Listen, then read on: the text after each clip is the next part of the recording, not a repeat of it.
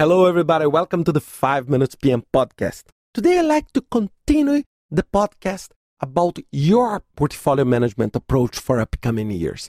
Remember that last week I discussed about your strategic map where you put where you want to go and how, what will be the objectives that will support this.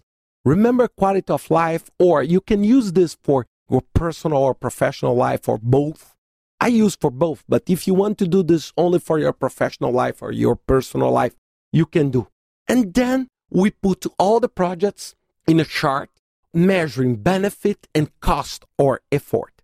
So now I'd like to explain how do I do to select the projects. So first, I take every single objective of my strategic map. For example, I put, okay, to have quality of life, I put money, I put love, and I put health. And health, I split it in physical health and psychological health. And what I do now, I take another piece of paper and then I put as a title the name of this objective. And I put a post it notes below with the name of the projects that support that objective.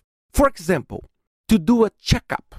The checkup support my health. Okay, but the checkup support mostly my physical health. Let's suppose that I have another project is to learn meditation. Okay, meditation support my physical health. Okay, support, but support much more my psychological health.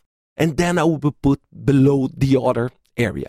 So what I do, I populate. So let's suppose that you have 16 objectives. So you put 16 pieces of paper with 16 titles and you put a post-it notes with the projects that support directly that objective. One thing, some of the projects they support two, three, four objectives. No problem at all. This is really good. I have, for example, one project that can support me in the money aspect, that supports me on the love aspect, and can support me in many, many other objectives. Okay. So what I do, I populate this. What this will help me? This will help me to check if the projects that I'm proposing for the upcoming years, they are sufficient for the objectives that I have. So imagine that one objective without any single project. This can address me two things. First, there is a gap. So I need to think in a project that will support this aspect. Or second, this objective is so good. It's important in my strategy, but I'm so well on this that I don't need to do anything special this year to support this. So let's suppose that I want to become a risk management professional. I want to improve my risk management approach.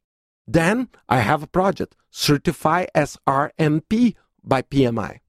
So this project will support this objective. But if I want to study and to become more agile, to study agile, maybe the risk management will not fit so well because my strategy is different. So this is the way. And what I do, I take something like the, the round post-its with color. So the color code that I use is green is to do. Yellow is to postpone. Do if you have time. Red, don't do. And I start looking through the map and looking to the columns with all the post-its. And I start putting greens, reds, and yellows. I put greens mostly in the low cost, high benefit. These are great. It do not take too much effort, but it's good benefit. Then this is what I want to do most. And the ones that I don't want to do, it's the high cost, low benefit. Then I will put, so look, and on the map I do this. But in the middle, how do I decide? I decide by comparison. I don't use AHP because this is too much complex analytical hierarchy process. But what I do, I compare projects. If I have time to do this or this, which is better? And then I return back to the columns and see, oh, but if I don't do this, then this objective will fail. So I try to make good decisions. So I did this for my 67 projects.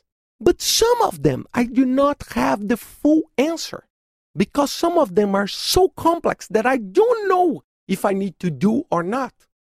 these ones, I put the black dot, the black circle. Black circle means study.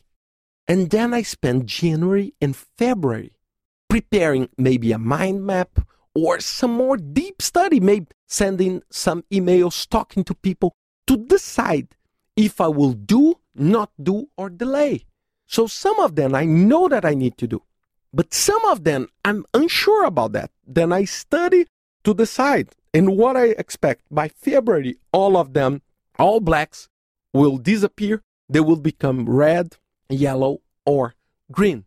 And then I forget all the reds, I forget all the yellows, and I focus on the greens. And I work all the year to make sure that I will be doing all the greens. I prepare a spreadsheet. I put on my GTD software, the software to do the getting things done. So the David Allen approach. So this is what I do all the time. And this is very simple. It took me one day. And it's great for you to put on the paper because this, for example, right now, this big, big paper, it's on my bedroom right now, today. It's on my bedroom. And I'm thinking about that. This is a way of, of challenging me. And this time of the year is perfect to do that because it's a renewal always. I know that the new year's is another day. But for us, these numbers, they represent something. A lot of people that I will stop smoking next year. I will do gym next year. I will do something. So take this opportunity and this movement to use project management in your own life because if you sell, I'm talking this to the project manager. If you sell project management, you need to practice project management.